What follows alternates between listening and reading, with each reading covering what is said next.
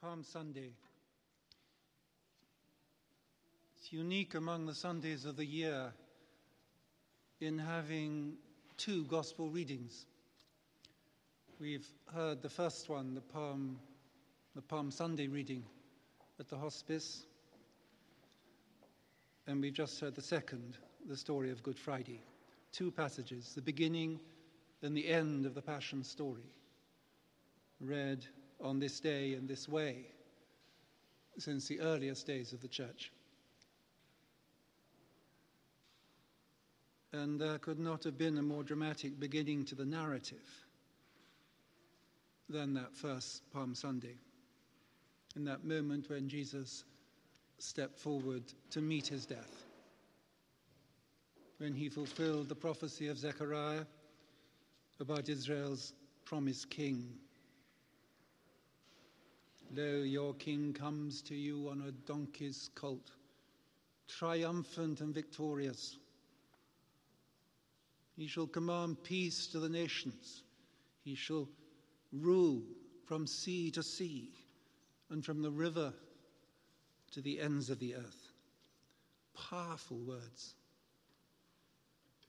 And the manner of Jesus' entry into Jerusalem, enacting as it did that well known prophecy, was an open challenge to the religious establishment and to the Roman occupiers.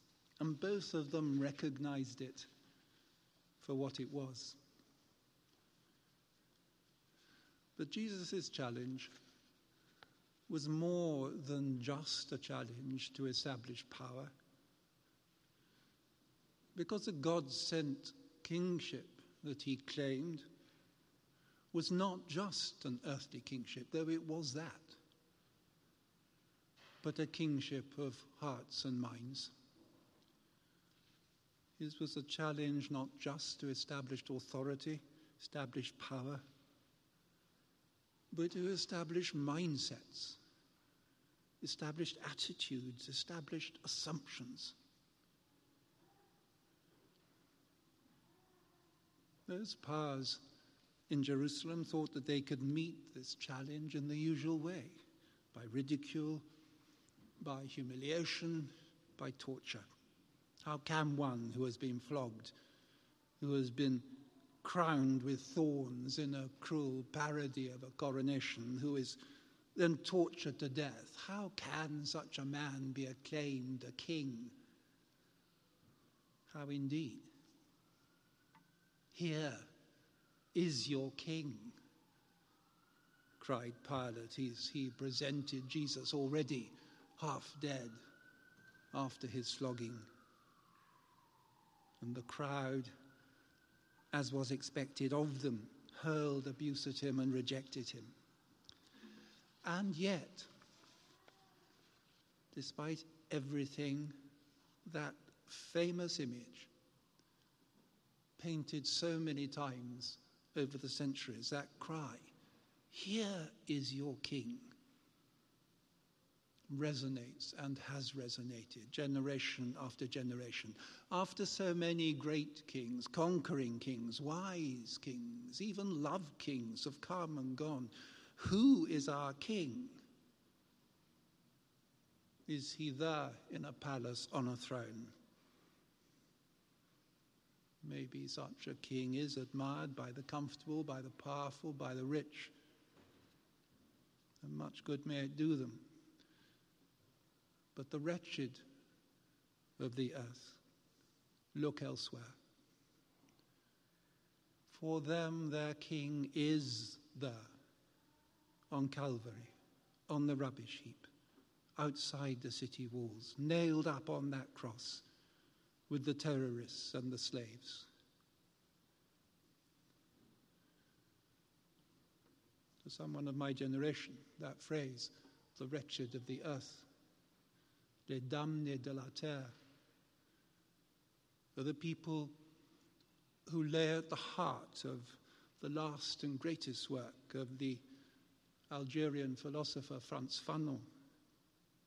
They are they were for him in his writings the uncounted ones, the unacknowledged ones, the forgotten ones, the economically and socially useless ones.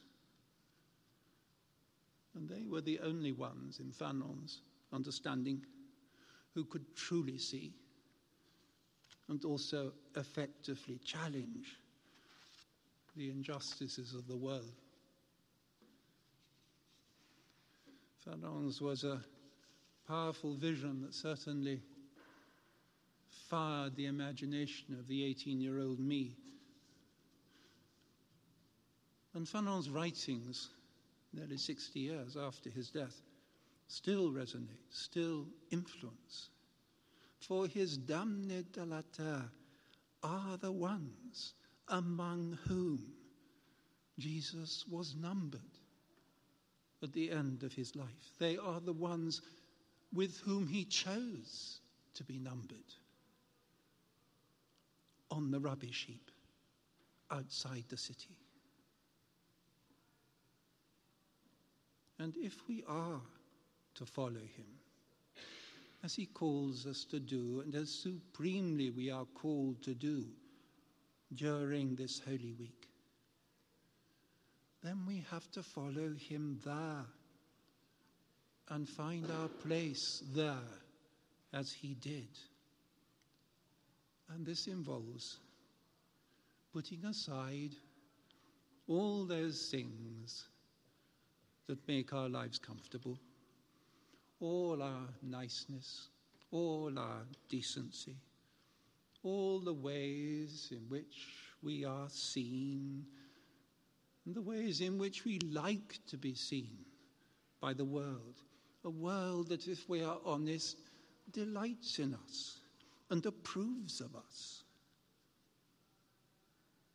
We have to lay aside these trappings, for that is all they are. Because they only serve to blind us and discover within ourselves and acknowledge at least to ourselves that when we have stripped away these trappings, we too are among les damnés de la terre, that we too are among the wretched. We too have nothing.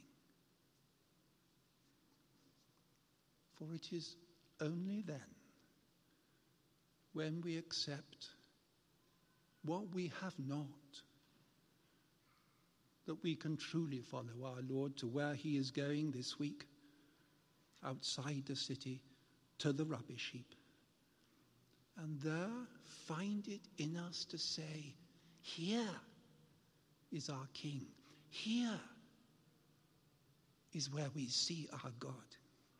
Because it is here and only here on the Mount of Crucifixion when we have nothing and bring nothing but our need that we know what it is for the love of God to be poured out over us. A vast and gracious tide of love.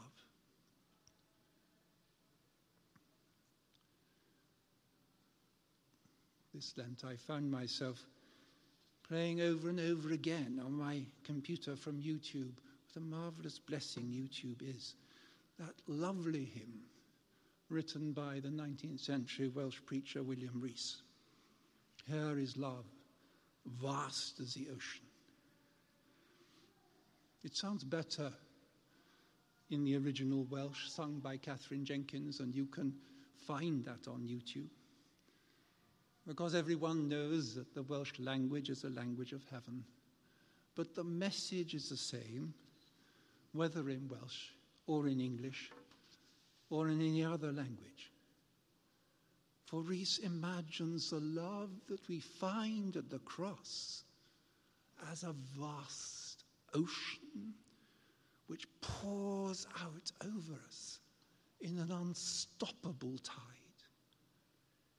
On the Mount of Crucifixion, on that bleak place, in that terrible place, Yet the floodgates are opened, and we find when we are stripped of everything, we thought we had to bring, the extraordinary, the mysterious and boundless love of God washing round us through the floodgates, pouring out on us. After the loss of our treasured trappings that we think we need so badly, that is the gain. But what gain? So let us this week make this journey, setting aside everything that we thought we possessed, and with nothing but our need, follow our Lord outside the city, and there discover the glory that is God revealed.